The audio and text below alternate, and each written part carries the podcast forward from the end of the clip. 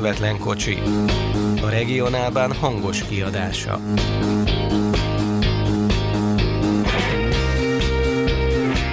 Jó estét kívánok, köszöntöm a közvetlen kocsi hallgatóit, én Halász Péter vagyok a szerkesztő a mai adásban. Az idei év első ilyen közös beszélgetését hallhatják hallgatóink. Van miről beszélni, a fiúk egész jól teljesítenek itt a díjszabások és egyebek tekintetében a hazai közlekedésben.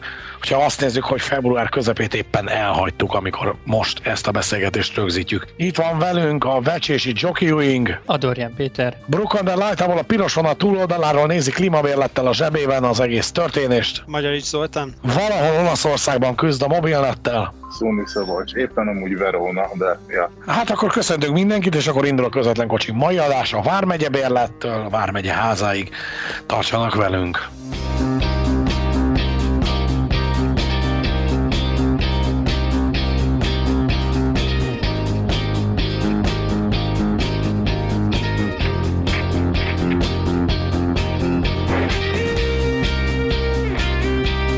Hát tűnik, hogy a fiúk egész jól teljesítenek díjszabás tekintetében. Ugye e, sikerült lemásolni legalábbis az elmondások alapján a német e, klímatikettet, vagy nem is tudom most éppen milyen néven fut ez a 9 vagy 49 eurós jegy, és hát itt is jön a megyei, illetve bocsánat, most már a vármegyei bérlet, és a vármegyék mellett pedig az országos bérlet is megérkezik.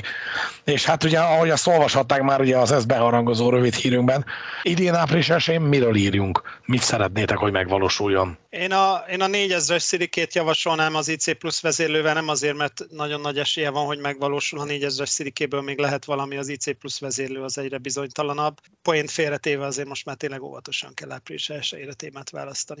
Igen, tehát ugye a hallgatók azért értsék a történetet, ugye megírtuk, ha jól emlékszem, 2016-ban, hogy a Bécs Kolozsvár jelcsetet, ugye ez Eurocity formájában megjelent. Megírtuk ugye kicsivel később a regiócset hazai megjelenését. Ez is megtörtént. Néhány évvel a cikkünk után, és megírtuk ugye idén, április 1 ugye a megyei autópálya matricák nyomán a megyei bérletek kérdését.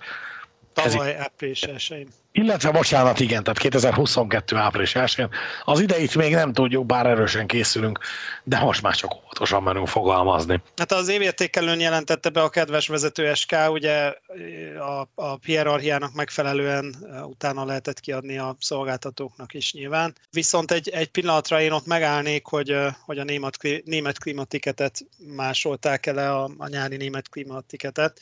Majd erről talán részletesen is fogunk beszélni később, de sajnos igen, a németet másolták bizonyos szempontból, de ami a németben talán, vagy ami Németországban még talán értelmes, ugye az, hogy regionális vonatokra alkalmas, vagy regionális járatokra alkalmas a jegy, az Magyarországon teljesen értelmetlen, mert ugye teljesen más Németországban a régió fogalma, meg Magyarországon a régió fogalma.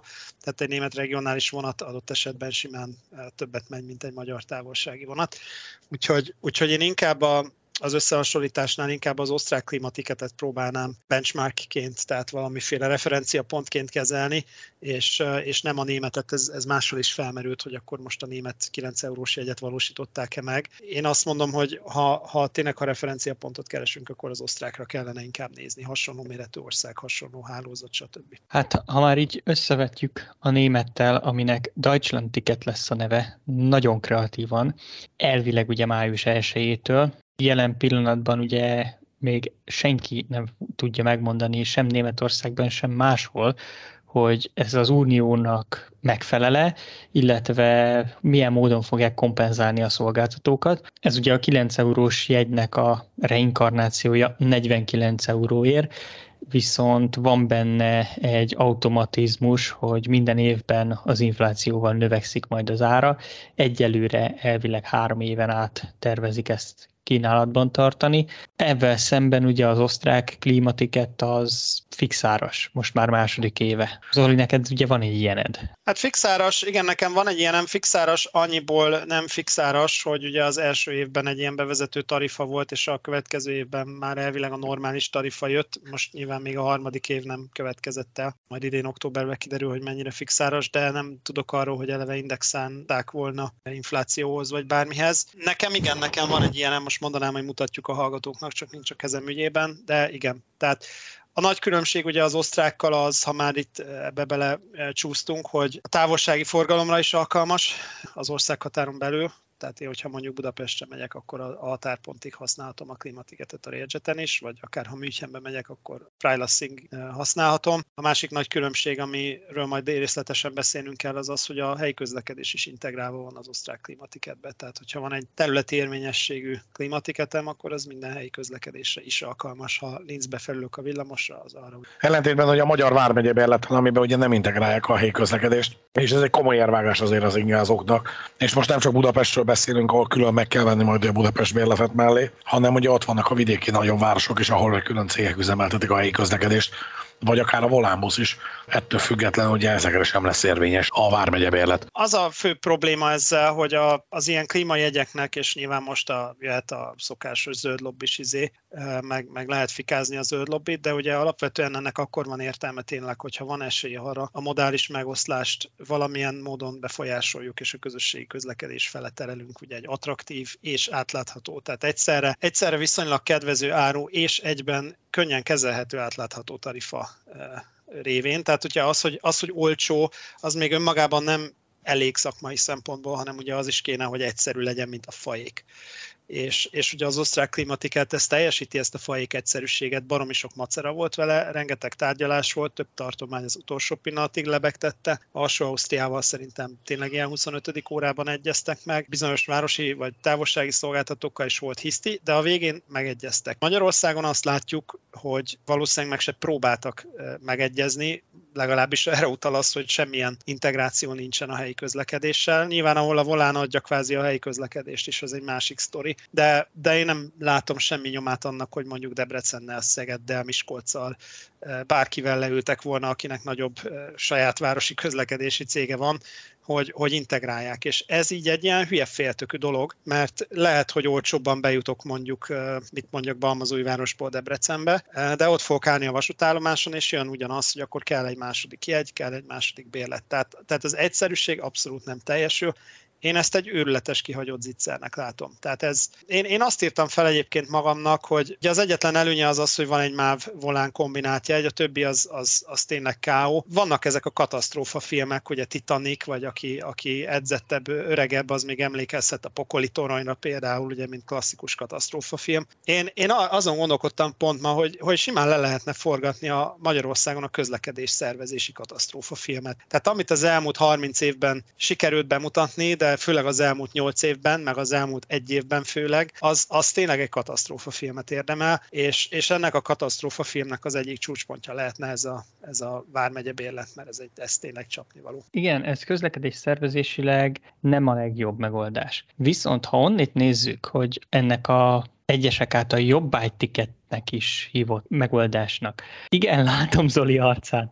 Hát most mutatnánk a kedves hallgatóknak jobb tiket, tehát ez, ez zseniális. De egyébként Egyébként, figyelj, egyébként ebben, a, ebben van valami olyan szempontból, hogy tulajdonképpen, és pont ezen gondolkoztam, hogy ugye a regionális vonatra a korlátozás miatt tulajdonképpen ez az egész azoknak jó, akiknek azért a mobilitási akciórádiuszuk viszonylag limitált, nem futja, vagy, vagy nem tudom. Tehát, hogy ez, ez, ez azért nem egy, tehát egy, egy városi adott esetben közösségi közlekedés preferáló városi vagy, vagy kisvárosi embernek, ez szerintem ez, aki mondjuk autót is tud használni, annak ez nem annyira pálya szerintem, mert, mert azon kívül, hogy olcsó, nem teljesíti az egyszerűség kritériumát, meg, meg nem teljesíti azt, hogy mondjuk Intercity-re fel tudjál ülni, és azért van, a, tehát szerintem most már azért az alaptermék az az Intercity, és nem, nem hiszem, hogy komoly pénzügyi probléma lenne annak a rétegnek, akinek például érdemes lenne, akit, akit érdemes lenne kiszedni az autóból, annak nem probléma megfizetni az Intercity-t, na, ezt próbálom kinyögni. Tehát jobb ticket, igen, valahol ez, ez, ez ő szerintem. Hát és ráadásul ugye azt se felejtsük el, hogy van egy nagyon nagy hátránya ennek a jegynek, pont a nevéből adódik a Vármegye határ. Ugye, amit az Oli is már meg annyiszor megénekelt ott lakitelek térségében, hogy melyik autóbusz mitől ijed meg éppen, már hogy a piros vonal melyik oldalától. Tehát ez, ez azért még komoly kérdéseket vet föl. Figyelj, ilyen rengeteg van egyébként. Én most, most rádióban hívtak emiatt a héten, és összevakartam itt egy pár érdekeset. Egyébként a KT is megírt ilyet, a Veke is megírt ilyet, a Telex is megírt ilyet, tehát nem olyan nehéz ezeket összegyűjteni. Vannak ilyen, ilyen, ilyen tényleg klasszikus várospárok, amik hatalmas zicserek, mert eleve két, két vármegye bérletet vagy, vagy egy országost kell venni, pedig a távolság az egy vicc. Nagykörös Kecskemét. Ugye Pest és, Pest és Bács-Kiskun. Van az egész vagy 15 kilométer, mindenki, mindenki Kecskemétre jár, mert ugye Pest azért messzebb van. És ott a megye határ vicc az egész. Ceglét szólnak, dettó 27 km, de ott az a nyüves megye határ. Debrecen, Debrecen Nyíregyháza is ilyen egyébként. Ott annyi, hogy mondjuk az 50 km miatt még talán az országos bérlet is, is egy kedvezőbb ajánlat, mint mondjuk egy rendszeres, vagy egy, egy bérlet. De ott van mondjuk a Polgár Nyíregyháza, vagy a Polgár Miskolc sarok. Mert ugye Polgár az még Hajdubihar, de, de Miskolc közelebb van, meg Nyíregyháza kvázi közelebb van. Komárom Győr, Detto. Az is ugye ott a megye határ, de, de távolságra annyira közel van meg azért, hogy Győr a vonzás körzet. Vagy Tatabánya, mondjuk az legalább ugyanaz a megye. A megye, mint olyan, a volánnál valószínűleg viszonylag jobban értelmezhető, de a, vasúton ez, ez ez nem olyan egyszerű. Mezőhegyes Orosháza. Ugye, ha megnézitek Tótkomlós, az, az már Csongrád Csanád, a maradék a vonalnak az meg Békés. Tehát, hogy most akkor or, tehát mezőhegyesről Orosházára egy vármegyei bérlet kell, Tótkomlósról meg kettő. Hát most érted, tehát, hogy ez... Mondhatnánk ugye példaképpen, hogy a nem olyan régen beindított uh, sarokinga vonatot, ugye Kecskemét és Szolnok között. Ami... Na hát az zseniális, az három. Na, ez jó egyébként, igen. Ez, ez pont jó, mert az, mert az három. De egyébként itt, itt, van, a, itt van az egésznek a fonáksága, hogy ugye Kecskemét és Szolnok között van ez a, ez a sarokinga, arra három vármegye jut, ugye? Tehát arra kell az országos. Szóval, hogy én amit számolgattam, hogy egy megyének az ára az a mostani alap 10 kilométeres bérlettel fog megegyezni. Nagyjából picit olcsóbb, ugye. A két vármegye, ami ugye már országos mérték, meg a 30 kilométeres bérletnél jön ki a nullszaldó. Tehát ez azt jelenti, hogy ha mondjuk tényleg nézzük itt ezt a ceglédi irányt, ha valaki Albertírsáról szeretne bejárni, akkor neki már bőven megéri az, hogy vesz egy ilyen bérletet, és a budapesti bérlet, az, ami ugyanennyibe kerül, az már ingyen van. Cserébe a Budapesten belüli utazást, azt a budapesti bérletet a cég nem fogja megtéríteni, tehát igaz az a mondat, ami kijött a közleményben, hogy a cégeknek baromi jó, mert sokkal kevesebbet kell kifizetni utazási térítésre. Az utasnak szintén jó egyrésztről, mert ugye most sem térítik a helyi közlekedését, tehát a budapesti bérletet így is úgy is saját pénzből veszi meg, kivétel, hogyha van olyan cég, aki ugye ezt valamilyen szinten támogatja, de azt ugye egyéni megoldás, de a helyközi szakaszt, azt viszont ugye eddig 40-50-60 ezer forintot kellett otthagyni a pénztárnál, majd ugye annak a 86%-át kaptuk vissza, tehát a felhasználó szempontjából tényleg egy hatalmas akciós ár. Csak aztán a másik kérdés, hogy és ki fogja kifizetni a különbözetet. Tehát, hogy ez Pest megyével eljátszva valami vicces, hogy abonyig le tudok menni ugyanavval a bérlettel, a másik irányba meg el tudok menni Szobig. Iszonyú nagy terület, de Nógrád megye az miért kerül ugyanannyiba, ami sokkal kisebb és sokkal kevesebb szolgáltatáson van. Jó, mondjuk ezt, tehát ezt ugye nehéz megoldani úgy, hogy jó legyen. Ausztria annyival volt könnyebb helyzetben, hogy ugye a tartományok nagyobbak és, és szervesebb egységek, meg ugye van egy csomó földrajzi határ. Tehát ugye Ausztriában a, a tartomány határok általában jó, nyilván nem alsó-felső Ausztria között, de mondjuk a legtöbb helyen a tartományi határ az egy viszonylag jól definiált földrajzi határ is. Tehát a hegy túloldala kvázi. Most ugye Magyarországon ez nem nagyon játszik, tehát egy, egy békés, vagy Hajdubihar, vagy Csongrád Csanád, vagy Jász Nagykun. Tehát hogy az Alföldön ez eleve nem játszik. Tehát ilyen szempontból Magyarországon szerintem nehezebb megcsinálni. Én, én azt mertem volna talán megkockáztatni, hogy itt lehetett volna felhasználni a, a, az élő halott régiókat.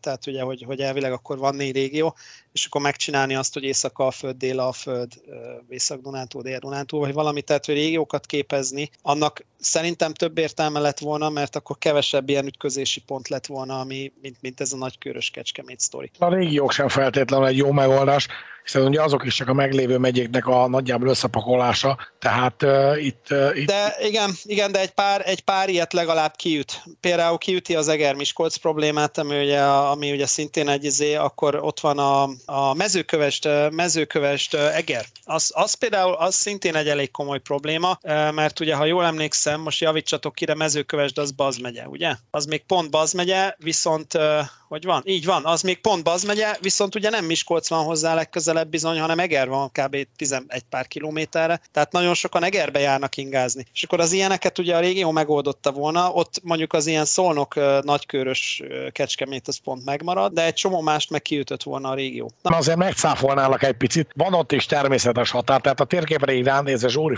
határában ott van az Ostoros patak, mint megye határ. Uh, jó, na, jó, alsó igen, alsó Ausztria meg Karintia között meg ott van a Szemering. Tehát, na, vonatkoztassunk el, tehát az áról leszállok ugye a proletár bérlet, vagy jobbágybérlet, vagy mi volt az izé, felfeléjes proletár, tehát az ártól akkor elvonatkoztatok, mert egyébként tényleg ez egy röhelyes ár, tehát ez cukorka, tehát ez mennyi ez 20 euró, tehát jó, ezt hagyjuk. Tehát ez, ez tényleg cukorka, ezt vágom. Tehát ez a része oké, okay, hogy ez olcsó, ez, ez oké, okay, ezt adom. Viszont megnéztem most hirtelen rezedaszagú kis falum Debrecen nem bírok elszakadni, havi bérlet a BKV-nál 7250-es darab forint, ami azt jelenti, hogy a Vármegye bérlet az egy picit drágább, mint a, mint a havi bérlet Debrecenbe. Na most ugye azért szarva közt a tőgyit ez az egész, mert faluból bemegyek Debrecenbe, a busszal havi 9000 ér, 10 ér, és akkor még mellé 7000 ér kell megvennem a városi bérletet arra, mit tudom én, két kilométerre, amit megyek a városba. Nem, nem jó a dolog, tehát akkor inkább lett volna az, hogy a Vármegye bérlet nem 9000, hanem 15000, de akkor full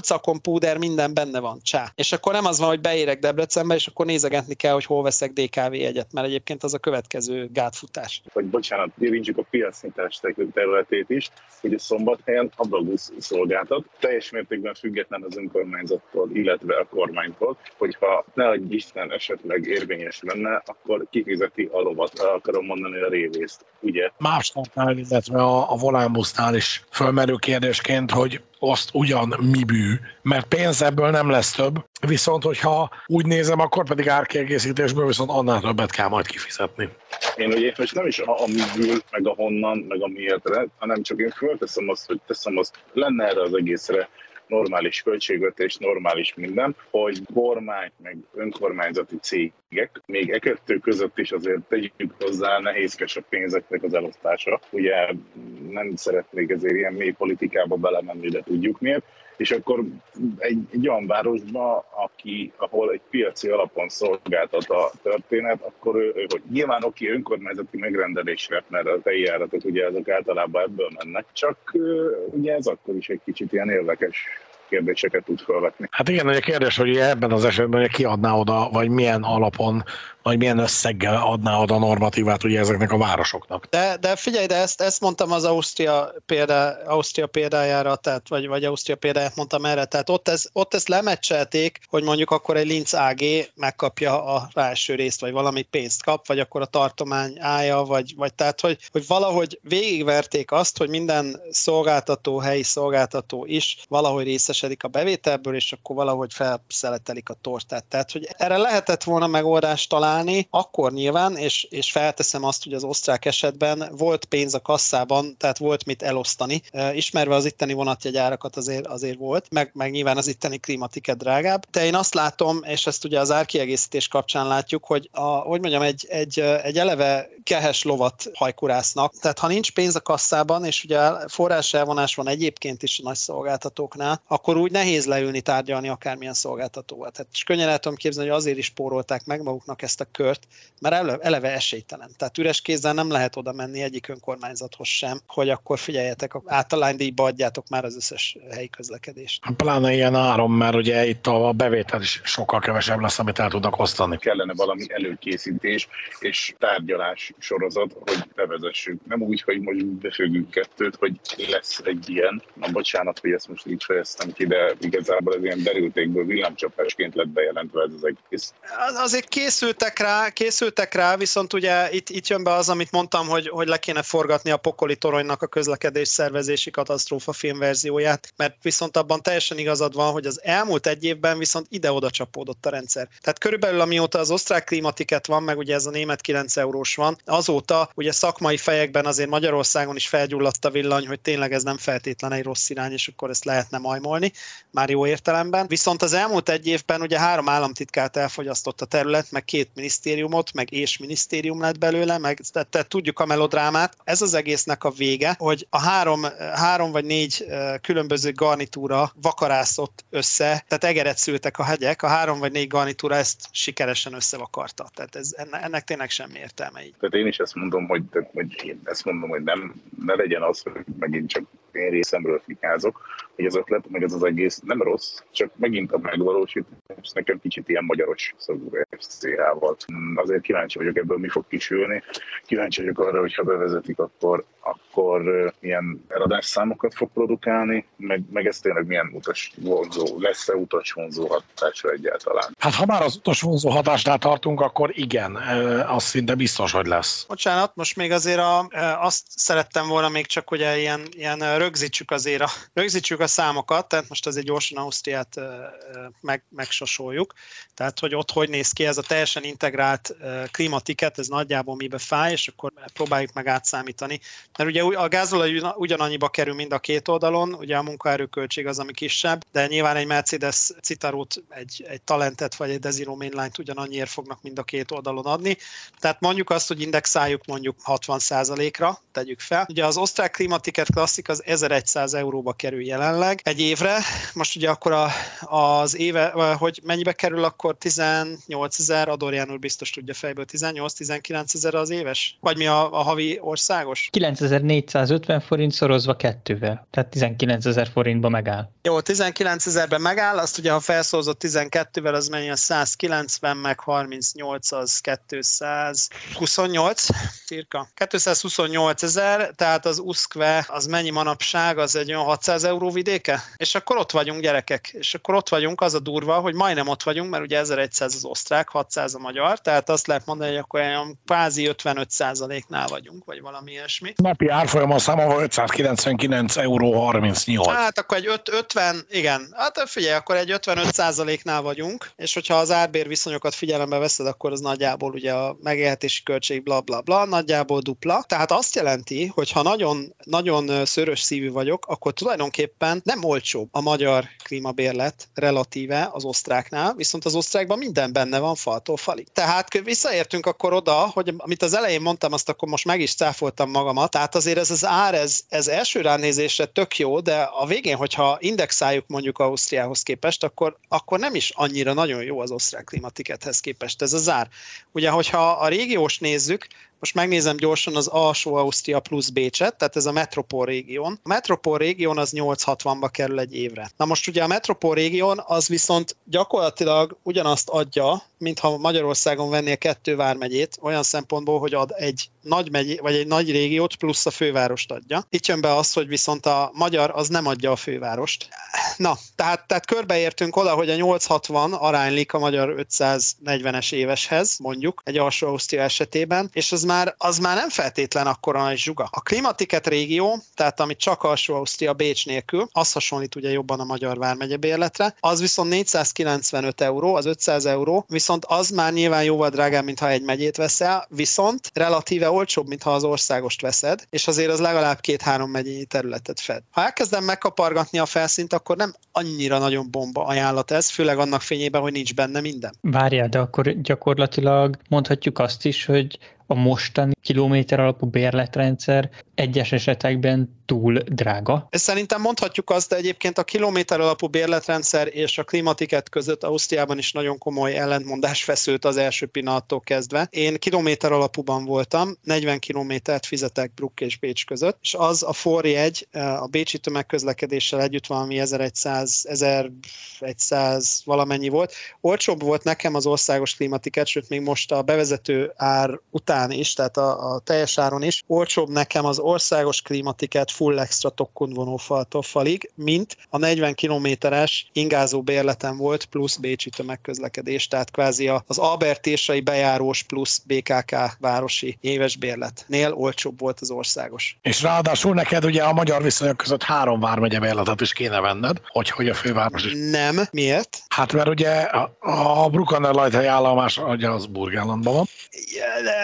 Jó, ebbe most nem menjünk bele, mert fizikailag valóban Burgenlandban van, mert a Lajta csatorna jobb partján van. Én a bal parton lakom, az állomás a jobb parton van, de éppen, éppen ez a trükk benne, hogy bár Bruckneudorf, tehát Burgenland területén van az állomás, tarifálisan Bruck Ander Lajta állomás alsó Ausztriának számít, bár fizikailag a jobb parton van, nem a bal parton. Kezdőponti váltókörzettől nem messze megy át a vonat a Lajta csatorna hídján. Ezek már, ilyen, ezek már az igazi ilyen tarifális nüanszok vágyfülőeknek, de igen, igen, jogos, tehát fizikailag, de, de egyébként nem, tehát alsó Ausztriának számít. Igen, és egyébként ha már az áraknál tartottunk, akkor a kérdés az az, hogy ugye az osztrák klímatiketnek ugye a diák változata a teljes árunak hanyad része? Ezt meggooglizom, viszont közben még azt azért elmondanám, halász úr, hogy annyiban viszont te futottál lyukra, hogy Burgenland és alsó Ausztria az mind a kettő fortát, tehát ilyen szempontból a lajta nálunk nem számít. Hát a fornak nem, de ugye a Vármegye bérletnek. Hát annak számítana, de nálunk nincs Vármegye bérlet. Egyébként ezt csendben mondom, egyébként jogos a kérdés, mert ugye ez ebből iszonyatos politikai hiszti volt, és egyébként ez mutatja szépen azt, hogy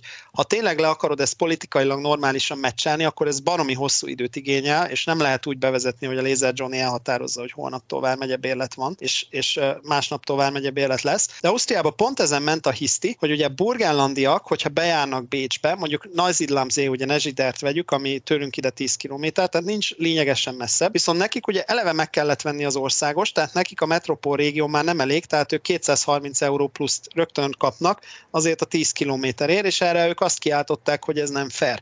És így jött létre az, hogy gyakorlatilag Burgenland, meg, tehát, tehát hogy az egész for egy, egy izé lett itt a, a Burg, tehát Burgenlandot hozzácsapták a alsó Ausztriához. Na, ez a lényeg, mert annyira kis ficak vá, Vármegye, majdnem azt mondtam Vármegye, basszus. Annyira kis ficak tartomány Burgenland, meg ugye az alakja egy ilyen hosszú, majd nem kifli, hogy semmi értelme nincs rá külön közlekedés izét venni. Az országos klimatikedet kérdezted a diákkal szemben? Így van. Igen, tehát na és ez az, az, az országos az 1095 euró, a, bocsánat, a teljes áru 1095 euró, a diák 821. 25% kedvezmény van benne. Ezt, ezt én egy picit megmondom őszintén túlzásnak érzem, nem a diákok ellen beszélek, hanem, hanem a realitások vagy a, a pénzügyi realitás irányába beszélek azért az egy elég fontos felhasználói kör ahhoz, hogy az állam gyakorlatilag cukorkaként beszórja az utazást. Jó, nyilván ez egy szociálpolitikai kérdés, vagy egy, egy, egy ifjúságpolitikai kérdés, hogyha az állam úgy gondolja, hogy, hogy ő ezt akarja támogatni, hát akkor legyen 90 százalék, de valóban elég példanélküli. De könyörgöm, tehát én értem én, hogy most itt bedobjuk a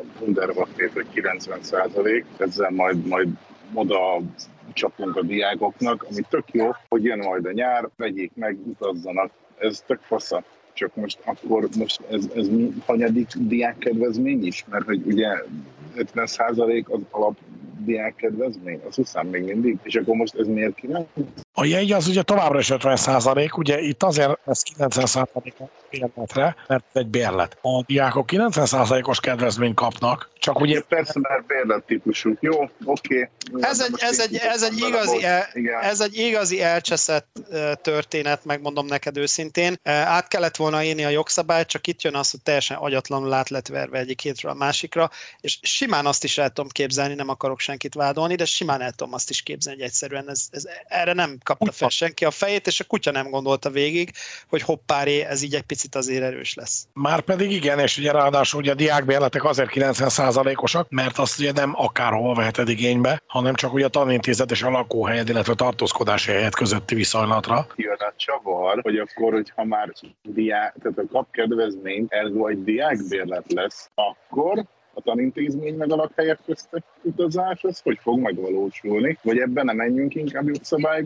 paragrafus? Ne, nem menjél bele, nem menjél bele mert, mert a kutya nem fog most már tanintézmény és lakhely között itt venni, hanem vesz gombokért egy országost, azt meg van oldva, virágozzék ja, száz virág. Nyilván, igen. Persze. Hát figyelj, szerintem ez innentől el van felejtve, tehát ez, ez picit olyan, hogy vannak olyan jegytípusok, amit vadászkutyával se lehetne megtalálni, hát most akkor a diákjegy is ilyen lesz talán, vagy nem. Ez a hadirokkant jegy és a társai, amit ugye néhány éve beszántottak? Ilyenek, igen, tehát gyakorlatilag ez is a, ez is a történelem szemét dombjára kerül. Na, tehát ugye én akkor itt megint felvetném, hogy mi a bánatos, rostálós kifáért van ennyiféle jegybérlet, akármi, meg miért ilyen szintű keszetusza az egész díszabási rendszer. Tehát, hogy, és akkor megint, megint, megint itt van ez, hogy, hogy alapból így egy ilyen, ilyen, ilyen gödönnyi langyos vizet kevergetünk díszabásilag, és akkor ezt így még így belehajtjuk. Hogy reagáljak arra, amit felvetsz, abszolút 100%-ig jogos, és itt lett volna az idő és a lehetőség arra, hogy ezt az egész rohadt túlbóriánzott kedvezményrendszert egy, egy, egy elegáns ö,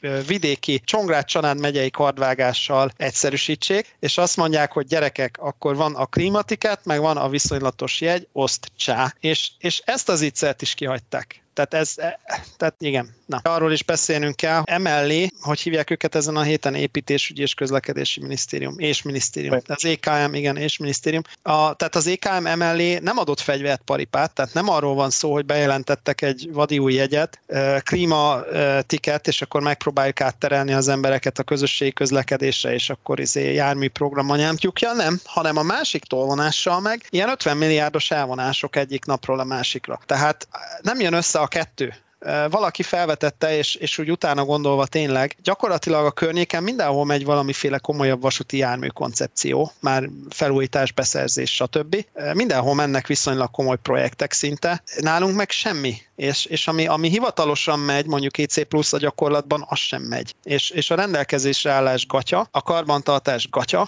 kilóg a, a járműállomány hátsója a gatyából, a bézék fogynak, a csörgők fogynak, dízelmozdony nincs helyette, szilike van, modern, modern villamos mozdony beszerzés lehúzva, Railjet beszerzés lehúzva, tehát komoly járműfelújítási program sem megy, de hát mi a fenéből menne, mert most már gyakorlatilag tényleg elrosdált az alapanyag, tehát nincs is már olyan... Felújítás nincsen, hanem a járművek kvázi napi szintű karbantartása sakadozik, ugye ide sorolom fővizsgáknak a kérdését. Tehát a ciklusonkénti főjavítások sem e, mindenhol látszanak biztosítottnak ilyen elvonások mellett. Hát igen, és akkor, akkor el kell gondolkodni, hogy mit tesz a jobb kéz és mit tesz a bal. Tehát nem jön, nem jön az össze, hogy próbálom ösztönözni az embereket, hogy használják mondjuk a közösségi közlekedést. A volán még talán, talán jobban áll, abban nem látok annyira bele, de az, hogy a, a vasútra rászabadítani plusz utast, és megint az egyik szívem, vagy egyik szívem, már nem bírok, egyik szemem sír a másik nevet, az egyik szívem sír a másik nevet, érted a képzavart. Na, az a lényeg, hogy, hogy alapvetően jó lenne az, hogy ösztönözzük az embereket, csak emellé kellene egy jármű offenzíva, vagy egy jármű program, hogy legyen mire felültetni őket. És egyébként pont Ausztriában azt láttuk, hogy a klimatiket bevezetésével párhuzamosan egy nagyon komoly szolgáltatás bővítési hullám is megindult, nagyon sok vonalon sűrítették például az ütemeket, extra vonatokat tettek be, bővítették a peremidőszaki kínálatot, ugye pont ez a ez az át tudjunk ültetni olyan utasokat is, akik eddig nem ültek vonatra, mert nem volt nekik vonat késő este korán reggel. Tehát volt valamiféle, nem biztos, hogy teljesen átgondoltan nyilván, de volt valamiféle párhuzamos ülőhely kapacitási stratégia is. És itt semmi ilyen nem látszik. Itt, itt ledobták, ledobták az atomot, azt majd lesz valahogy. És ugye azt is látni kell, hogy már a klímatiketen nélkül is komoly bajba volt a, a vasúti jármű és utas szállító kapacitás tekintetében. Ugye ezt láttuk az előző nyáron. Ugye annak az ominózus cikknek is ugye az egyik kiváltóka, amit ugye tavaly nyáron írtunk a kocsi helyzetről, és ezt a Balaton partján gyakorlatilag nap mint nap lehetett tapasztalni és nem csak a Balaton partján, hanem országosan, hogy nincs jármű. Itt is megvolt ugye most decemberben azért a szolgáltatás színvonalának javítása, illetve peremidőszaki vonatoknak a pótlása, vagy a menetrendbe újként bevitele, tehát azért azt látjuk itt Budapest elővárosában, hogy nem maradt már órás ütemű vonal. Viszont ehhez jármű kéne, ami nincs. És ezt úgy próbálták ugye kimatekozni a rendszerből, egy vagy két vonatot ráfűztek meglevő fordákra. És ebből ugye az alakult ki, hogy megint egy rossz, hát kompromisszumot kellett kötni, hogy ez kinek jó, kinek rossz, ugye az üzemeltetés szempontjából rossz, mert kint maradnak a járművek túlzottan sokáig, úgymond, és ami karbantartásra lehetne fordítani idő, az viszont lerövidült. Az utas szempontjából ez jó, mert most már van még olyan vonal, ahol 3-4 órával hosszabb ideig van sűrített menetrend, illetve ugye vannak ezek az éjszakai vonatok, amik bizonyos vonalakon minden nap megvannak, bizonyos vonalakon meg ugye csak a hétvégi napokon, tehát a péntekről szombatról, illetve szombatról vasárnapra. De nem látszik mögötte az, hogy ez egy tartós, egy irányba mutató folyamat lenne, hanem ki tudja kiharcolni a saját kis falujának, félmegyényi kis területecskéjének, lásd választási körzet, hogy ott járjon vonat, illetve hogy milyen jármű járjon, mert ez is ugye politikai döntések sorozata lassan minden egyes héten, hogy most éppen sikerül kiimádkozni még két kiszt, vagy két flörtöt a rendszerből, és akkor azt hova rakjuk el. Igen, és ugye a helyzet az, hogy sem a flört, sem a kiszlottal nem fog most már gyarapodni, mert lassan már itt van mind a 40 kis is, és lassan mindegyiknek papírja is lesz ugye arról, hogy üzemelhet. Tehát ebből több jármű nem lesz. Ahogy ugye mozdonyos vonatban való kosinál sem lesz több. Budapest előváros környéki perem időszaki bővítések, ez, ez abszolút jogos felvetés, igen, ezt nem említettem meg, de ugye ez egyrészt nem függött össze a Vármegye bérlet bevezetésével, tehát ugye ez nem nevezhető semmilyen szinten koncepciónak, vagy, vagy legalábbis nem úgy koncepciónak nevezhető, hogy ez még az előző koncepció jegyében indult el. Tehát ez még a Vitézi Dávid féle öt hónapos interregnumból indult el, akik ugye szintén gondolkodtak ezen a Vármegye bérlet dolgon, csak ugye nyilván valószínűleg az egy szakmai koncepció lett volna, vagy a jó ég tudja, mi, mi lett volna. Ez, ez oké, okay, ez a Pest előváros oké, okay, meg a, a távolsági vonalakon a peremidőszak lett végre esti Intercity például egyes fővonalakon, ez, ez teljesen oké. Okay. De ugyanakkor, hogyha megnézzük a, a vidéki elővárosi forgalmat, Debrecen nagykereki, jó menő előváros uniós pénzből fel lett újítva, szétdőlt a pálya, kutyát nem érdekel. Nézzünk meg mondjuk egy Miskolc elővárost, gyakorlatilag van egy két órás személyvonati ütem a Hernád völgyében, meg a komolyabb megállók még kapnak mellé egy IC, tök pazar. Tehát a, a Pest előváros az még hagyján, de azon kívül van még itt más is, és, és az a más az nagyon nem néz ki jól szerintem. Nem ez lett volna az első, amit mondok de Zoli, bármikor érdekes volt kicsiny országunkban az, ami nem Budapesten és környékén történik?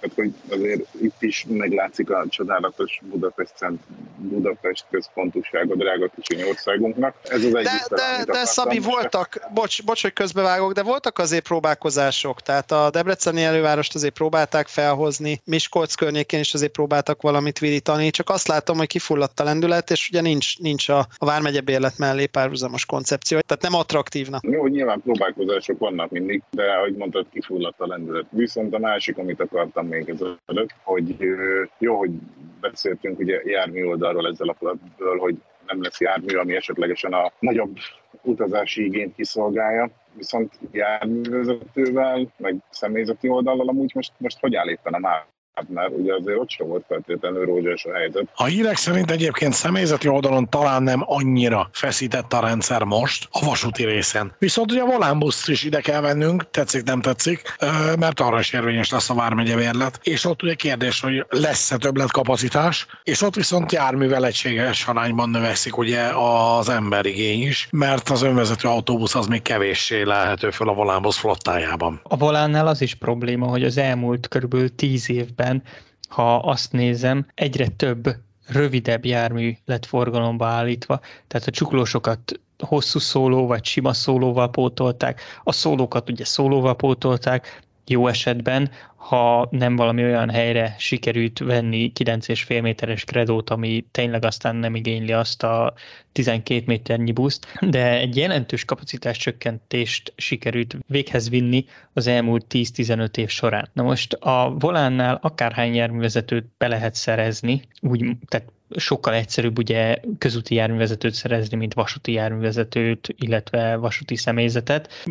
Valamivel egyszerűbb, ugye. Még ha van is személyzet, milyen busszal és milyen utasmennyiséget akarunk elszállítani. Tehát gyakorlatilag tök jó dolog, hogy elmondhatjuk, hogy van egy olyan hálózatunk, ami minden egyes lakott településre elér, mondjuk ez sem teljesen igaz, de papíron kiszolgáljuk az egész országot busszal, csak éppen a busz hova viszel. Van egy csomó olyan terület, ahol ugye megszüntettek buszjáratokat, amik vasúttal párhuzamosak voltak. Cserébe viszont a vasúthoz nincsenek hozzáhangolva. Tehát a hajdúszoboszló állomásról lejutni a vasútnak az úgymond déli oldalára autóbusszal, az sokkal egyszerűbb, ha elmegy az ember Debrecenbe és onnét próbálkozik, mint hogy közvetlenül megpróbál átjutni keresztbe a, a területen, mert egyszerűen nincsen napi három-négy járat, és kifújt. Tehát, hogy ö, ezek azok az ígyszerek, amiket kihagytak, és ugye sokkal hosszabb autóbuszvonalakkal szolgálunk ki olyan területeket, amiknek sokkal rövidebb autóbuszvonal is elég lenne, illetve ahhoz nem kell annyi járművezető, plusz jármű sem. Padarian, én annyi korrekciót tennék a mondandóhoz, hogy itt nem járműszerzés, szerintem te a járművezető képzésre gondoltál, mert azért még, még teszem hozzá, hogy ha még nem, még ugye nincs bevezetve ez a B-ről képzés, tehát meg kell csinálni a C kategóriát és utána a D-t, az mindig rövidebb idő, mint vasúti személyzetnek a képzése. Tehát ne szerezni ugyanaz a nyilván toborzási folyamat megy végben mindenhol, mert, mert meg kell hirdetni, hogy gyere, gyere vasutasnak, gyere volánosnak, jó lesz neked fiatalos munkahely, nyugdíjas, mindenki, mindenkit is megpróbálnak megcélozni minden oldalon, de nem feltétlenül vonzó életpályamodell egyik sem manapság, és innen is van egy csökkenés járműbeszerzésre még igazából ugye az tényleg ez a csuklósok hiánya. A csuklós beszerzés nem nagyon volt. Nyilván voltak ugye ezek a SRD-k, amiket szétszórtak az országba, de azon kívül, és így nagyon hirtelen gondolkodva nem volt más, hogy így végigpörgetem üres dong a fejemet. Igen, tehát a helyzet az a volánnál sem egyszerű, ez biztos. Probléma végső soron tulajdonképpen az, hogy a jármű kapacitásainkat a lehetőségeinkhez mérten a változó utazási szokásokhoz, igényekhez igazítják című mondatból a lehetőségekhez mérten az viszonylag hangsúlyos lesz. Tehát ezt, ezt a klasszikus marketing bullshit amit sikerült ide mellé tenni, ezt pariba állítva azzal, hogy állítólag a stat járműveinek nagyjából 25%-a áll ilyen vagy olyan okból, selejtezésre, alkatrészre, felújításra, TLC-re, Tender Loving Care, ugye, hogy az angol mondja, tehát uh, kis szeretgetésre várva áll valahol. Ha ez a szám igaz, már pedig úgy tűnik, hogy ez egy reális szám, akkor, akkor lehet itt uh, változó utazási szokásokról bósítálni, meg a lehetőségekről, de a lehetőségek fognak győzni, nem a változó utazási szokások. És a statnál azért eléggé félnek, főleg a debreceni vonalon az interrégió problémától, tehát ugye ott a, az IC azért az alaptávolsági termék, aminek ott azért van is létjogosultsága a vonal hossza miatt, és ugye az nem vehető igénybe a Vár megye bérlettel, tehát mindenki arra egy-kettő darab flörcsel fog feltömődni, vagy a helyette beadott dökkesei BHV-ra, vagy néha kiszre. A kiszre mondjuk még az a jobbik eset, mert azon legalább van hely, de én utaztam szóló flirt interrégión munkanap közben, úgyhogy Ceglétől befele már állni kellett. Na most, hogyha itt mesterségesen még megváltoztatjuk az utazási szokásokat, az nem biztos, hogy jól fog kinézni. Hát ezt majd, majd leteszteljük. Hát a Balatoni mindenképpen meg fogja mutatni a dolgot, hiszen ugye az értékesítés elővételben ugye április végétől indul majd az ígéretek szerint, és hát utána jön egy nyári szünet lassan. Akkor a Vitorlás Express is egy érdekes kérdés, mert ugye az is egy helyegyes vonat, tehát akkor elvileg azt se gondolom, mondjuk az nem pótjegyes, tehát én ezt már nem bírom követni. Becsületemre legyen mondva, hogy egyébként valószínűleg a kormányrendelet is hibás, vagy a más tart közlemény is hibás a budapesti felhasználhatósága kapcsolatban, tehát szerintem még senki nem tudja, hogy ez, ez tényleg hogy lesz. Amint arra szintén szakkommentárok felhívták a figyelmünket, a kormányrendelet szerint Budapest közigazgatási határáig érvényes a vármegyebérlet, ott az utasok beleesnek a dollár baloldali fekete lyukba, viszont a MÁV szerint nem esünk bele a dollár baloldali fekete lyukba, mert a MÁV volánra jó a városon belül is. Tehát a sárga volánbuszra arra jó? A kékre nem. A kékre nem? Hiába ugyanúgy volánbusz. Tehát akkor nem a feliratot kell nézni, hanem a szint. Hát De leginkább a díjszabást. Az... Ez egy olyan sárga. Adorján úr rajtad kívül, igen, Adorján úr rajtad kívül, ja, és igen, és mi van, hogyha a sárga busz fehér, köszab. Igen, de Adorján úr szerintem rajtad kívül senki nem a díjszabást nézi a buszon, hanem a színét. Tehát ha sárga doboz jön, akkor jó a Vármegye bérlet, ha kék nem, a fehér, akkor paszpiros, a belgák hova álljanak, nem? Így van, így van, és hogyha már belgákat emlegettünk, akkor Rákos Csabáról köszöntjük Mellár Marcit, és szia! Hello! Hamarabb kértem volna Brüsszelbe, mint Rákos Csabára a belvárosból, na mindegy. Hogy van a, hogy van a kőfelsői bizber? Figyelj, ez, rá, ez melyik halódik most? Rákosi? Hát figyelj, ezen a héten még csak négyszer volt probléma ugye a 80-as és a 120-as vonal közlekedésével. Ebből ugye azt lehet deriválni, hogy ugye csütörtök van, amikor készül ez a felvétel, úgyhogy... Igen. ja, hogy négy nap, négy, négy, négy nap, négy üzem zavar? Tehát ezt, hát ezt igen. próbálod implikálni? Igen, igen, igen, igen, igen. igen. Aha, értem. De napi, nincs ez, napi egy az teljesen normál arra fele. Jó, hát nincs ezzel különben. Tehát a Budapest 60 vasútvonal az ugye most lett felújítva, és hát ugye meg, meg ugye lettek plusz vonatok betéve, aminek feltétlenül örülünk különben. Rá, rákos kiz 60, nem? Ja, hát, hát jó, én kérek na, na, na, hát, na, hát a városon belül azért nem szabad itt a dollárokat gurítani. Igen, igen, csak, igen csak, csak tudod, az, a szalagátvágás meg a pogács az a Budapest 60-ról szólt. E... Ott gödöllöm. Igen, ezt akartam mondani, a, szal, a szalagot szigorúan a megye határtábla túlsó oldalán vágták át, nem? A Bisber hiba az menetrend szerint érkezik, vagy az is késik a Bisber hiba miatt? Nem, hát az menetrend szerint érkezik. Az pontos. Az... Jó, nagyon szuper. Amúgy a másiknak, tehát Budapest 60-ról volt szó, oké, egy Rákos nincsen benne, ott még vannak Budapesten belüli állomások, könyörgöm, hát az Budapest 60 na. Igen. Ja, ja, ja, ez a rákos borzasztó Igen. Csaba, meg Igen. Meg izé, ja, ja, ja. Igen, igen, igen, de az már, de az már ugye annyira vidék, hogy ott már ugye lehet, lehet villantani. De nem baj egyébként, mert ugye azt a, ezt az egészet ugye a BAFS megoldja, vagy ott még ott már tartunk az adásmenetben, hogy ott már tartunk az adásmenetben, hogy mi van lehúzva. Elmúlt nyolc évezés már megvolt, beleértve az elmúlt egy évezést, és, és azt már azt a poént már előttem, hogy ugye csak idén elfogyasztott a terület, vagy négy államtitkát, vagy hármat biztos meg. Szóval ez, ez, ez a lemez már fenn volt, ez Hmm. muszáj előni, bocs. Nem, nem Igen, bírtunk ennyit várni. Volt vitézizés is, úgyhogy jó. Így van, élénk, élénk vitézizés. Na, jó, jó, akkor nem maradtam le semmiről. Vitézi shaming meg volt. Egyébként ez egy érdekes kérdés, nem akarom húzni az adást, de ez egy érdekes kérdés, hogy mi lett volna, ha. De hát ugye sajnos a történelemben nem lett, nem, nincsen mi lett volna, ha. Eh, Rákosi Bizberre visszatérve, ugye valaki benyomta itt a héten a poént, hogy, eh, hogy eh, a Rákosi Bizber mehetne a múzeumba. Kőfelső ide, igen. Kőfelső elnézést kívánok, igen, tehát a elnézést kívánok, a kőfelsői Bizber mehetne a múzeumba, mire megjegyeztem, hogy nincs is múzeum, ugye itt a enyhe vitézi shaming lett volna ugye az a, a poénnak a másik éle, tehát ez ilyen dupla felekű poén lett volna, hogy hát ugye már, már államtitkár sincs, meg már az államtitkár a múzeumot se viszi Gebinbe, de egy, egy másik szerkesztőségi emberke pedig eh, eh, azonnal eh, letromfolt és egy null oda, amikor azt írta, hogy tulajdonképpen az egész budapesti vasúthálózat egy múzeum, tehát jó helyen van az a kőfelsői bizber. Abszolút kiüt technikai káolt, tehát ez, ez, ez, igen, ennyi. Pillanat, csak valamit keresek. Én már nekem már megvan. Az angol nyelvű, tehát hogy innen üzlennénk akkor a közlekedési múzeumnak, tehát nincsenek nagy kéréseink, de anny- annyit szeretnék kérni, mert múltkor cikket írtam, és egyből angolul hozta be az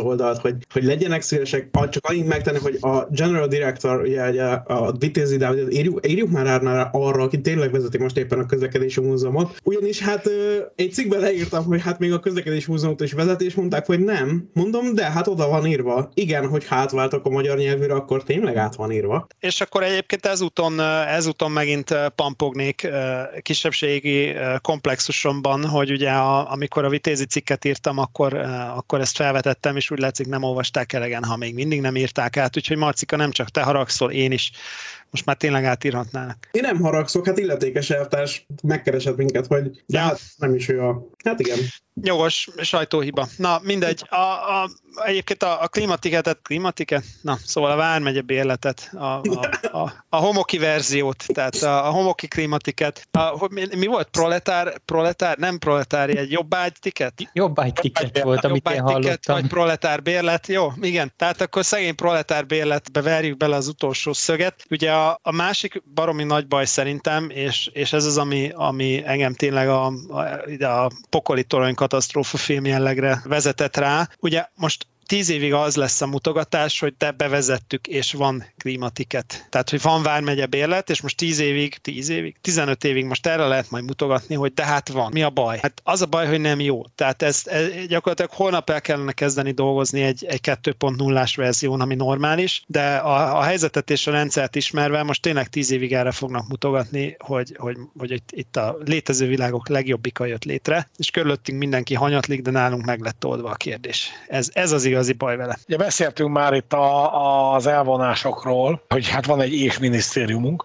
Viszont a legutolsó ilyen közös összeülésünk óta történtek személyi változások is azért a MÁV csoportnál. Keresztes Pétertől elbúcsúztunk, és jött Mosóci László. Vajon hoztak azt a kulcsot? A... Vissza, vissza jött Mosóci, nem? Így van, így Korrekt. Tehát visszatért még a Mástart élére is, hiszen ő volt a Mástart első vezérigazgatója. Majd pályavasút és ugye szaktárcánál töltött el néhány évet. Na, de a fő kérdés viszont az, hogy vajon neki odaadták a kasszakulcsot? Hát a káder megmaradás törvényét adták oda neki, szerintem nem a kasszakulcsot. Nincs kasszakulcs. Milyen kasszakulcs? Minek a milyen? De most is mi, miért kéne a, kassz, miért kéne a kasszakulcs? Azért kiengedjük belőle a pókokat, meg a denevéreket? Az IC ugye plusz. más nincs benne. Az IC plusz vezérlőt, Szabika, az IC plusz vezérlőt. Ja, az dörömböl, az dörömböl benne a gazdaságnál. Jó, oké, Száz köszönöm. darab, száz darab lezsírozott IC plusz vezérlő 4000-es szilikével. Ja nem, Vectronnal. Vectré ready, az dörömből Szabi. Keleti alatt bemész, és ugye jobbra az első ajtó a Nohab, a második az a 424-esek, és balra a harmadik ajtó az pedig ugye az IC plusz az érlőkocsik. Hogy én nekem az lenne a kérdésem ezzel kapcsolatban, ugye többször említettük a káderforgó kifejezést, az így, az így ö, meg, megjelent itt a műsorunkban, hogy akkor ez úgy van-e, hogy most akkor ugye 2007 ö, környékén lett ugye ö, Moskóci először a Startnak az elnök vezérigazgatója, hogy az 16 éve volt, hogy akkor most akkor ha most Klinnél leszámolunk megint 15 évet mondjuk, hogy 2038-ban akkor lesz Bafs, mert akkor ugye majd egyszer lesz a Vitézi Dávid is ebben a sztoriban, tehát hogy akkor, akkor újraindul a, tehát akkor, ha, ha tényleg káderforgó van, az olyan, mint a szerencsekerék, hogy tudod, mindig jön a, most nem akarom mondani, hogy mindig jön a csőd, de tudod, mindig, mindig jönnek ezek a sztorik, ugyan, ugyan, ugyanúgy újra és újra. De várjál, hogyha Káder forga, akkor először is visszajön még Zalán papa, visszajön még a Csépke úr. Lesz Azért még, lesz még Csépke Dráhi, igen. Ne, ne, ne, ne, ne, ne, gyerekek, ebbe az irányba ne menjünk el. Csépke dráhi, ne. Marci, jó, Marci késve megjött, és elvitte a sót. Ne legyünk már kis hitűek, hogy vitéz. Na, tehát jó, jó káder nem vészel. Á, ott a pont. Hát kíváncsi leszek, hogy az államtitkár, volt államtitkár úrnak, hogy milyen újabb feladatot fognak találni, mert egyelőre most nagyon csendben van. Mindig jön a csőd. Szerintem ez a kulcsmondat, majd lehet ez a podcast címe. Szerencsekeréken mindig jön a csőd. Viszont ugye a másik kérdés az, hogy a Mosóci, hogy ha a kasszakulcsot nem is hozta, illetve hát a kasszán az üres, ö, akkor mi az, amit hoz magával? Tehát lesz egy flyer, vagy, vagy, vagy, vagy nem, nem tudom, de igazából vajon miért pont ő, vagy miért pont ő benne látják itt a, a más start reményét? Hát ő már egy ilyen tapasztalt figura, tudja mi, mi újság a startnál. És nem tudom, hogy a remény... nevét húzták ki a kalapból. Az is lehet, és nem tudom, hogy a reményét látják-e a Mástatnak benne. Tehát ugye Voltan azt mondod, hogy egy piacnyitásra való előkészítés, és hogy már megint csőd. Ja, nem, nem, Már nem, hogy- ne, én nem, Ja, nem, jó. én nem, men, nem, én nem mennék ilyen messzire. A piacnyitást a minisztériumi elvtársak sem feltétlenül akarják legutolsó ez irányú kommunikációim alapján. Nem hisznek a, a piacnyitásban a hazai és minisztérium. Hát ez, ez még az és minisztériumban volt, nem tudom, hogy az EKM-be hogy mentették át a gárdát, vagy hogy nem. De ha a káder megmaradás törvényéből indulunk ki, akkor tegyük fel, hogy igen, viszont, viszont az és minisztériumban lévő gárda annó nem hitt a piacnyitásban, tehát én nem hiszek abban, hogy a piacnyitás bármilyen formában előkészítésre kerülne, azon kívül, hogy esetleg a startot kellene papíron piacképesebbé tenni. Most azért nem kell arra gondolni, hogy a start le fogja uralni az osztrák közszolgáltatási szerződéseket, vagy a cseh vonalcsoportokat, de nem hiszem, hogy a startnak itthon komoly kihívója lesz. Nyilván a V-híd még beleköphet a levesbe, de ebbe az irányba nem menjünk el. Nem, nem hiszem, hogy Mosóciban reményt láttak, szerintem egyszerűen kellett egy név, aki nagyjából, hogy tudja mi a dörgés, megbízható, bizonyított már. Nem túl mozgásos, tehát azért olyan nagyon sok önálló ötlete nem feltétlenül van. Ugye Vitézivel valljuk be, a probléma az az volt, hogy szakmailag túl mozgásos volt. Azért egy ilyen nagyon hierarchikus, feudális államigazgatás szerintem érthető okokból az ilyeneket elég hamar kiveti magából, tehát most a francnak kell ez ide, na tényleg, tehát hogy ez, ez, a, ez a szakmai felforgató tevékenység, ez nem igazán kompatibilis ezzel a kicsit ilyen eh, formalinszagú eh, feudalisztikus dologgal, ami, ami van. Ez szerintem a Mosóci ennek teljesen megfelel, Hungrél vezér, meg kis államtitkár, tulajdonképpen erősen gondolkodtam, hogy tudok-e hozzá valamit kötni eh, szakmailag, a Szeged Flyer jutott eszembe, aztán tovább gondolkodtam, és megint a Szeged Flyer jutott eszembe, aztán még tovább gondolkodtam, és még mindig csak a Szeged Flyer jutott eszembe, úgyhogy arra jutottam, hogy, hogy nem nagyon. Tökéletes. Szerintem tökéletes. Tökéletes választás. Azt hiszem ez végszónak is jó erre a blokkra. És hát itt az adásmenetben írtunk még fel ki, hát pozitívabb híreket, azért van ebben nem csak pozitív hír is. Nézzünk át egy kicsit a tengeren túlra. Vagyis hát ö, nem is tudom melyikkel kezdjük, tehát Hát a, né- nézzünk át a tengeren túl, utána aztán a tengeren túl jöjjön hozzánk. így van, tehát ugye nemrég történt, hogy Ohio-ban egy eléggé csúnya vasúti baleset. Ja, Igen, és az amerikai tehervasút egy podcastban pont beszéltünk is erről, hogy, hogy szokott Amerikában viszonylagos rendszerességgel lenni olyan, hogy, hogy kisiklik valamilyen általában tartályvonat, és akkor, és akkor ott elég komoly havária pressz van, és, és félmegyéket szoktak kiüríteni. Na most befut befutotta, befutotta nem azt mondom, hogy heti rendszeres, de majd, hogy nem a két havi rendszeres ebből a kategóriából befutott. És itt most pont arról van szó, az egyik probléma az az, hogy állítólag nem történt elég nagy körben kitelepítés, 1,6 kilométeres kör, tehát ez egy egymérföldes kör magyarra lefordítva. Egy egymérföldes körben történt kitelepítés a legutóbbi akció után, ami, ami Ohio-ban történt. East Palestine, Kelet-Palesztina nevű kisváros mellett. Tűz volt, vegyi anyagok, mindenféle, ez az amaz, etilhexil, akrilát, nem sokat mond nekem. Vinilklorid, ugye ez a PVC-hez kell, butil, akrilát, etilenglikol, monobutil, éter, benzol. Tehát azért, hát azért... ez egy kémiakönyvben azért igen, tehát ez elég, elég sok lapját lefedi a kémiakönyvnek itt, ami, ami volt. Tehát ez megint ez a klasszikus figura, hogy, hogy a francnak kell 4 kilométeres tehervonatokkal 18 féle veszélyes anyaggal gurigázni. Hát itt, a, itt, a, itt az eredmény. Igen, én csak itt azt a kérdést szeretném föltenni, hogy ennek kapcsán megnyissuk-e a csodálatos összeesküvés elméleteket is rekösünk az ufókra, vagy nem szükséges? Szerintem teljesen felesleges. Én, én, én ha, ha, én szerintem, hogyha elmi... A volt, tehát... Ja, ja, világos. Nem, volt, hát figyelj, saj... is megjelentek. Igen, sajnos nem a Ugye, poén, hogy azért, mert... azért, vannak, azért, vannak, azért vannak az ufók, mert hogy ott éppen megpusztul a világ és kiukad a föld. Nem, azért annyi sav nincs még egy amerikai vonatban sem, hogy kiukadjon tőle a föld. Nem. Ha már elméleteket gyártunk, meg a, meg a hátteret boncolgatjuk, én az ufóktól egy picit más irányba vinném el a kérdést, bár Hunter Harrison is egy, egy ufó volt végül is az amerikai vasúti iparban, de, de tulajdonképpen Hunter Harrison fele kell abban az értelemben elvinni a diszkusziót, hogy a Precision Scheduled Railroading, tehát a PSR, amiről beszéltünk a, az Amerika tehervasút egy podcastban, meg valószínűleg a kettőben is fogjuk érinteni, meg a háromban, meg a négyben, meg az ötben is. Ez itt a reklámhelye. Tehát a, a PSR-nak van egy ilyen hülye mellékhatása, hogy ugye a frekvenciákat, az indít, a vonatindítások számát kb. 20-30%-kal megpróbálják megvágni, ami a gyakorlatban úgy néz ki, hogy a napi indítás, tehát a 24 órás indítás helyett az alaphálózati funkciójú vegyes tehervonatokat azt mondjuk 30 óránként indítják, tehát egy héten 7 indítás helyett 60. Na most akkor abból könnyű kiszámolni, hogy séróból lesz egy kb. 16-20%-os tömegnövekedés, illetve vonathossz növekedés, ha ugyanannyi árut akarok elvinni 7 helyett 6 vonatta. Ez, a, ez az egyik része. A másik pedig az, hogy a PSR-nak a további, hogy mondjam, principiuma, hogy ugye amúgy is minél hosszabb vonatokat kell futtatni, illetve továbbá általában, amit lehet, azt, azt vegyes tehervonatban, ugye erről beszéltünk, hogy ez a Manifest néven fut, tehát, tehát Manifest teherben kell nagyjából mindent továbbítani. Nyilván, hogyha mindent preferenciálisan Manifest teherben futtatok, akkor könnyebben összekerülhetnek furcsa dolgok egymással, mint hogyha futtatok mondjuk, mondjuk külön vonatokat adott esetben, irányvonatokat, vagy, vagy,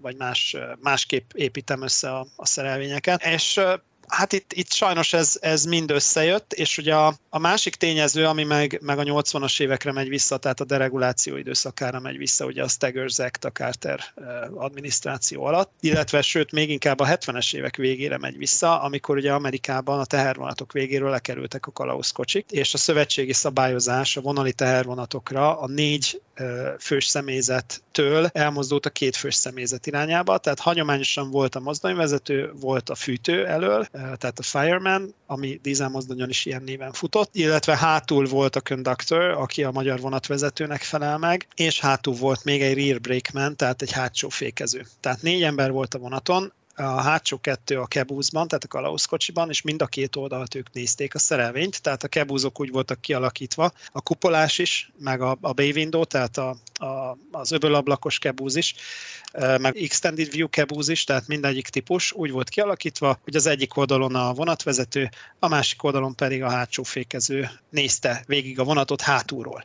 És ugye volt nekik egy fékszelepük hátul, hogyha probléma volt, akkor ők egyszerűen egy, egy, egy gyors fékezést tudtak indítani hátulról. Na most ez nincsen, és, és pont itt az Ohio Story környékén jön elő az, hogy a videókat visszanézve, illetve a biztonsági kamerák felvételét visszanézve, már látszik, hogy körülbelül negyed órával a kisiklás előtt ez a vonat már égett. Valószínűleg egy hőnfutás történt, kerékcsapágy, vagy, vagy tengely, vagy valami. Tehát egy hőnfutás történt, és kigyulladt a vonat menet közben, de még negyed óráig vitte tovább ugye a szerelvényt, és aztán egy alkalmas helyen, amikor már nyilván annyira gatya volt a helyzet műszakilag, akkor az egész kisiklott a csudába.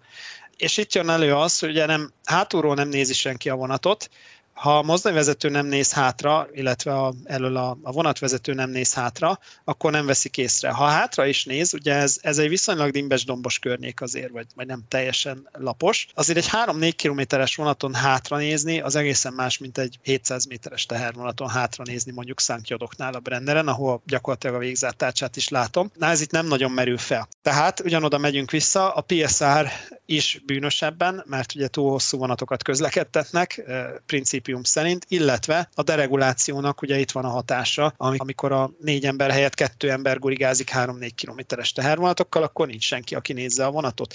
A harmadik, vagy negyedik, vagy ötödik dolog pedig ugye a hőnfutási jelzőknek a sűrűsége. Ez a vonat is átment egy hőnfutási jelzőn, de sajnos túl későn. Tehát ugye itt, itt az is bejön, hogy ha, ha ennyire kevés emberrel továbbítunk vonatot, ugye állomások eleve nincsenek, tehát ha ennyire kevés vonat megfigyelésre kötelezett dolgozó van a vonatok környékén, és ilyen hosszúak a vonatok, akkor viszont a, az automatizált diagnosztikát kell valami iszonyatosan magas szintre vinni, hogy egy ilyen helyzetet el tudjak kerülni, és ne lehessen negyed óráig égő futóművel húzni egy egy 4 kilométeres vonatot vegyi anyagokkal. Tehát ez egy, ez egy ilyen elég faramúci történet, és ami miatt ez nagyon érdekes sztori lesz, az NTSB, tehát a, Trans, a National Transportation Safety Boardnak a balesetvizsgálati jegyzőkönyvét majd nagyon érdemes lesz tanulmányozni, bár az még legalább egy fél, egy-két év, hogy milyen ajánlásokat fogalmaznak meg. Jelenleg az elmúlt években egy olyan szabályozási dögönyözés ment Amerikában, hogy lehessen csak mozdonyvezetővel továbbítani ezeket a monster vonatokat, és a vonatvezetők, tehát a konduktorok, azok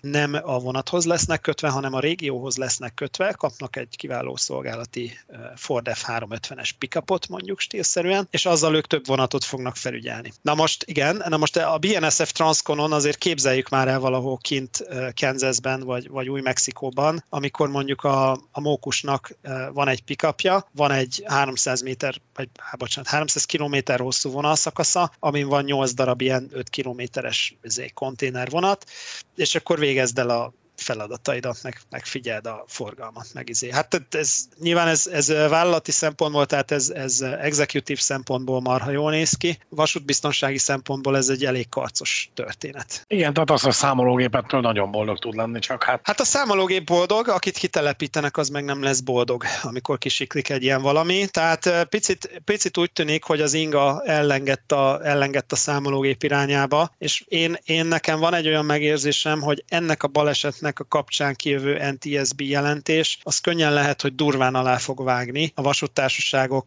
egy fős személyzeti álmainak, vagy, vagy, vagy egy pár évvel vissza fogja vetni ezt a lobbit, hogy itt egy fős személyzettel lehet gurigázni. Nem lehet, tehát ugye annyira divers azért a, tehát más, más, a, más az ausztrál önvezető vonat, ahol van egy, egy egység szén vagy vasérc vonat, ami eleve nem kifejezetten gyúlékony, már a szónak a, a vegyi anyag értelmében nem gyúlékony, meg egyébként az 500 kilométeren a bányától Port Headlandig van körülbelül 8 darab útát járó, ahol két havonta megy át valami. Ott teljesen más automata vonattal üzemelni, meg egy fővel üzemelni, mint mondjuk Ohio-ban, ahol, ahol nem azt mondom, hogy apró falvas, de azért vannak települések, vannak ívek, vannak hidak, vannak, vannak dolgok, amiken ki lehet siklani, neki lehet menni. Van forgalom, vannak más vonatok. Úgyhogy ez egy érdekes meccs lesz. Szerintem én, én azt merném jósolni, hogy ennek szinte biztosan lesznek önmagán túlmutató következményei a, a vasútbiztonsági témakörben. Visszajöhetnek a kebúzok akár? Nem hiszem, hogy ebbe az irányba fognak elmenni. Ugye a modern technológiával azért a kebúzt valahogy ki, tehát műszakilag most már ki lehet váltani a kebúzt. Ne felejtsük el, hogy, hogy például a BNSF már elég régen rutinszerűen alkalmaz drónokat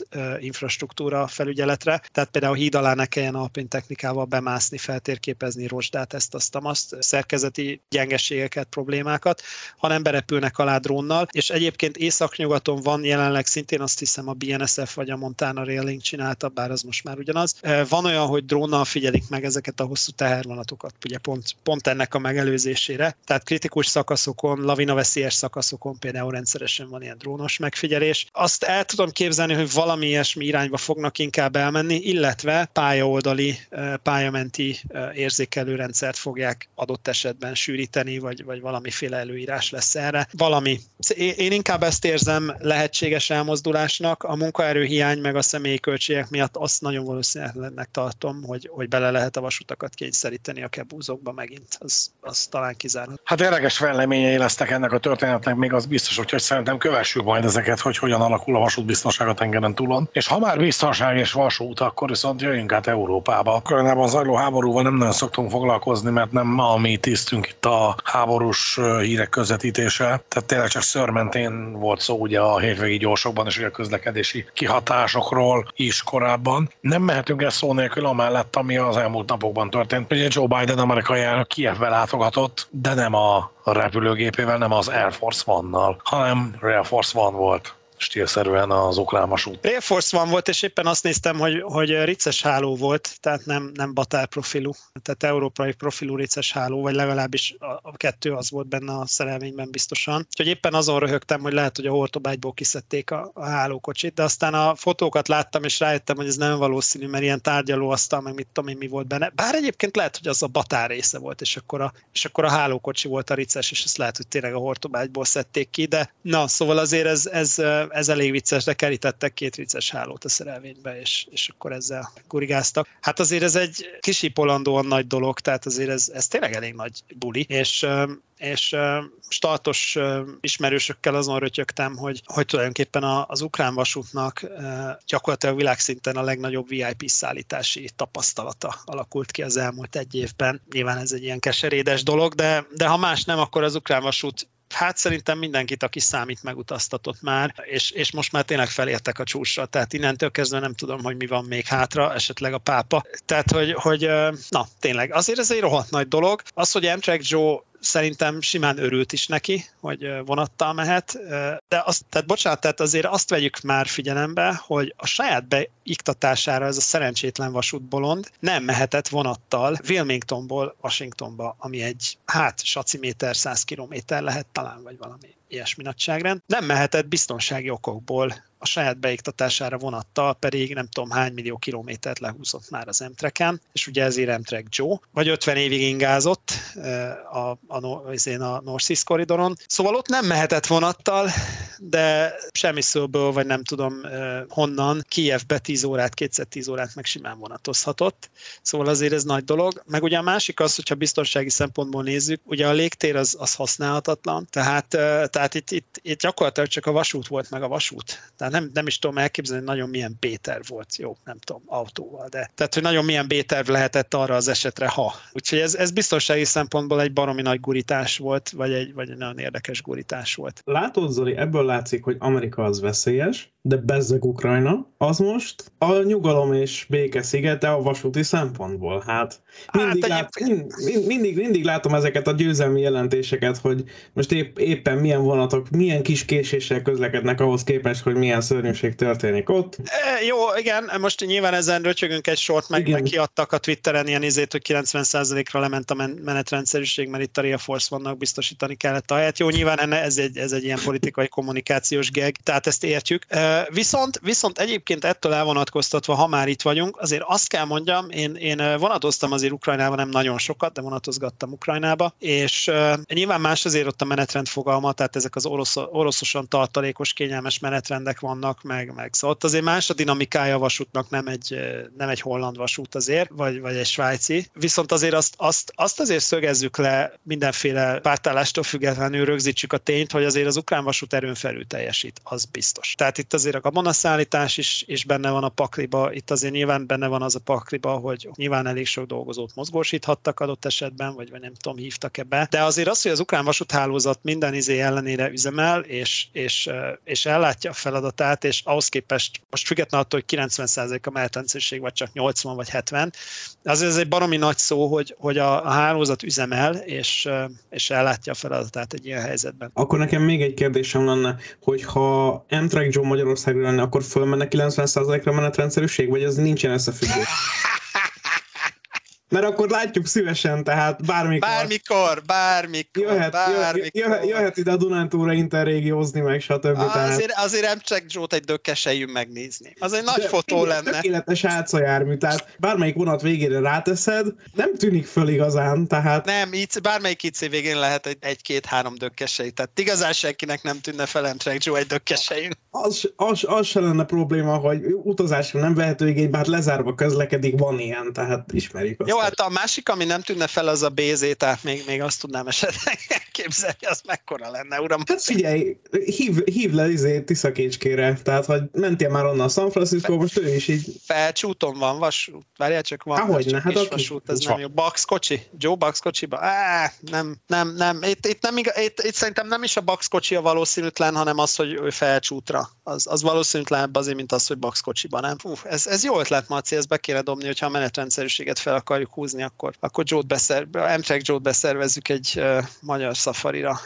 Hát vagy csak eleve, eleve tehát hogy jöjjön, jöjjön, menjen el mondjuk Bécsbe, de a hortobágyjal kell jönnie, és akkor Ne, Pont ezen gondolkodtam, hogy simán lehetett volna a hortobágyjal is, mert, mert üzemel a hortobágy. Nem értem, hogy mi ez a kivételezés a lengyelekkel. Jó, nyilván tudom, hogy miért a lengyelekkel, mert a lengyelek azon az oldalon vannak, mi meg nem. Na mindegy. Visszatérve ugye az ukrán vasút teljesítményére, a hortobágy egy nagyon izgalmas dolog, mert amikor, amikor elindult a Dili és az oroszok ugye neki, nekik estek, akkor a hortobágy egy pár hétig talán nem. Tehát a hortobágyból hiányzott a két ukrán háló, meg Pestig ment, meg nem jött, meg izé, viszont nem tudom, március vége, április óta a két ukrán háló ott van a helyén minden áldott nap. Tehát valahogy ez a két nyavajás hálókocsi, az, az megérkezik egy belföldi vonattal csapra minden nap, időben, vagy legalábbis valahogy időben el tudják juttatni a Hortobágyhoz. Most nem tudom, hogy négy óra tartalék van-e benne, vagy öt, vagy három.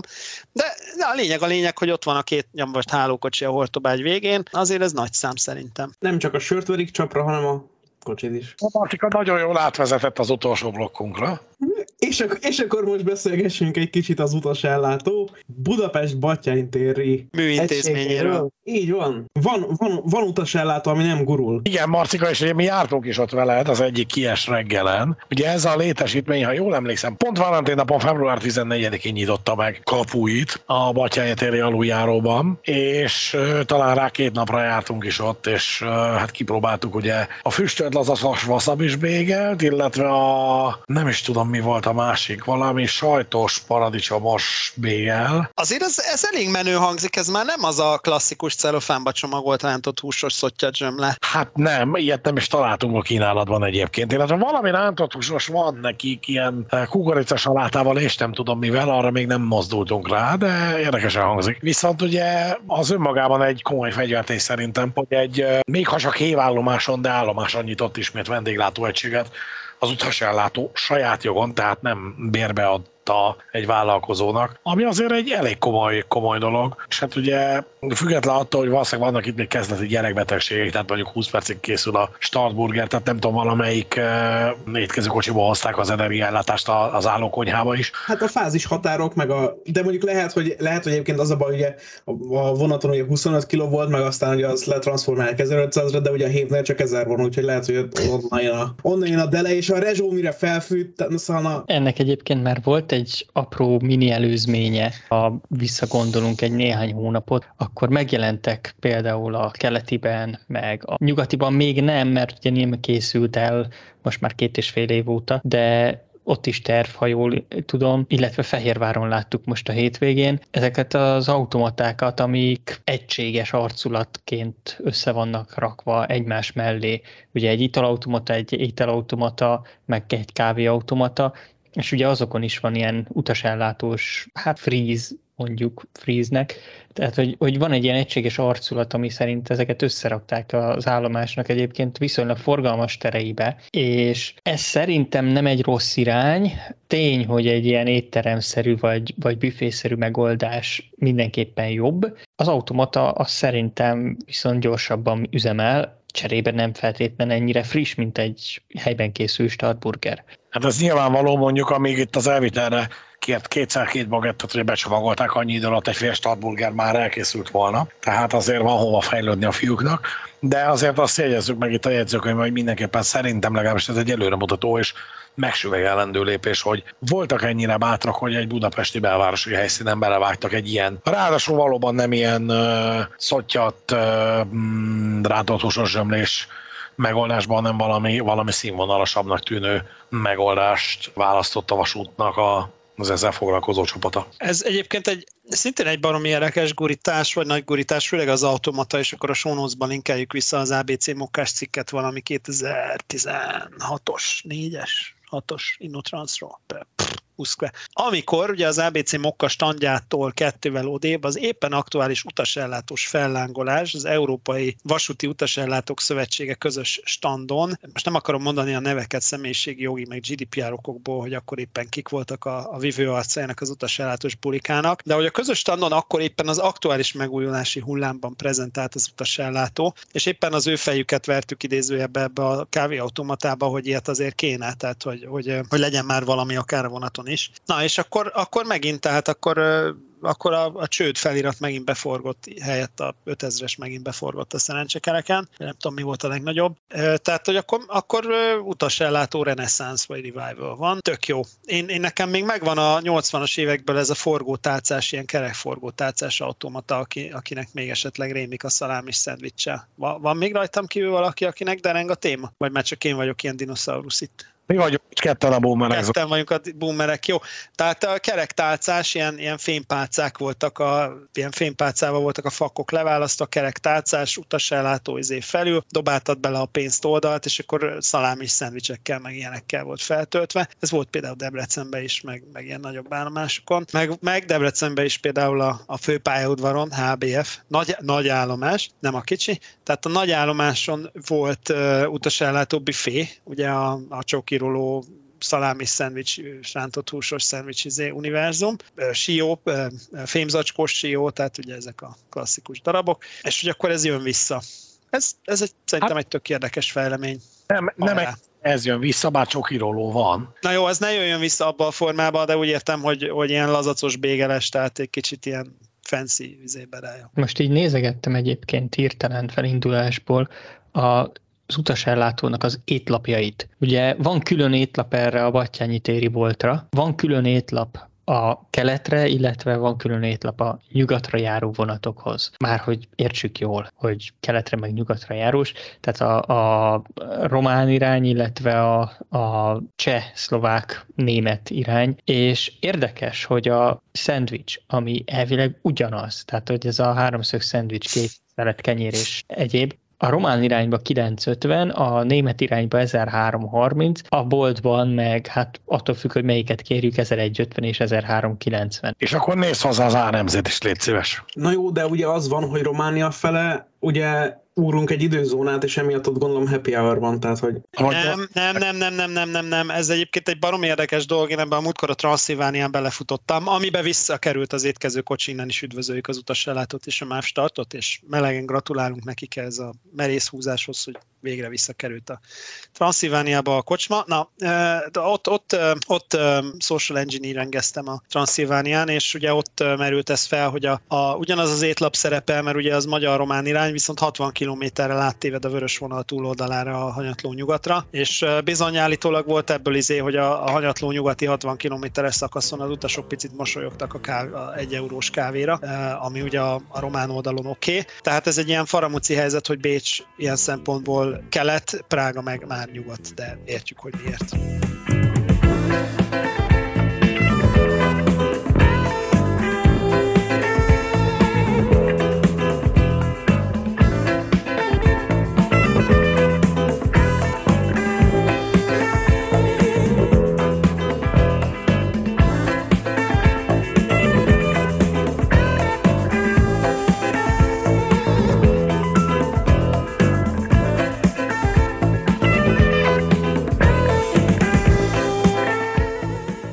Kedves hallgatók, ez volt a közvetlen kocsi idei első beszélgetős összeülős műsora. Köszönöm szépen a figyelmet mindenkinek, köszönöm az asztaltársaságnak, itt volt a Vecsési Jockeying. A Dorian Péter. A piros van a túlsó oldaláról, a dollár baloldalnak az ügynöke. Magyarics Zoltán. Kikérem magamnak. A dollárt vagy a baloldalt? Na mindegy. Az ügynököt. Shilling baloldal. Euró, se nem jobb, se nem bal, de szélső, köszi. És hát, ugye mondottuk volt, hogy az a falu, ahol nincs dollár, az annyit is ér. Rákos Csabáról érkezett. Mellár Marcel. És időközben elvesztettük az olasz autópályák dzsungelében és a mobilnetben Szundi Szabolcs kollégánkat, és ezúton is bízunk benne, hogy nem a maffia tette véres fejet az ágyába. Minden esetre legközelebb is jelentkezünk közvetlen kocsival. Kérdéseket, véleményeket várjuk a regionálban Facebook oldalán, és a következő műsorra is hamarosan érkezünk. Köszönjük szépen a figyelmet mindenkinek! Ö, elfelejtettem, mit kell ilyenkor mondani. Hogy nincs Instám. Ja, az nem az. Az, de Zoli van Instán. Nincs. Meg ennek ellenére, vagy éppen ezért, a feliratkozás szabad demokratává tesz. Ja, az Ah. nem az. Nem, azt hiszem rosszul idéztem. Az másikon. Na mindegy, nyomjátok be a csengőt, lájkoljatok itt, meg itt, meg ott, meg amott, meg iratkozzatok föl, és jövünk nem sokára egy következő adással. Viszont halásra, sziasztok! Soon,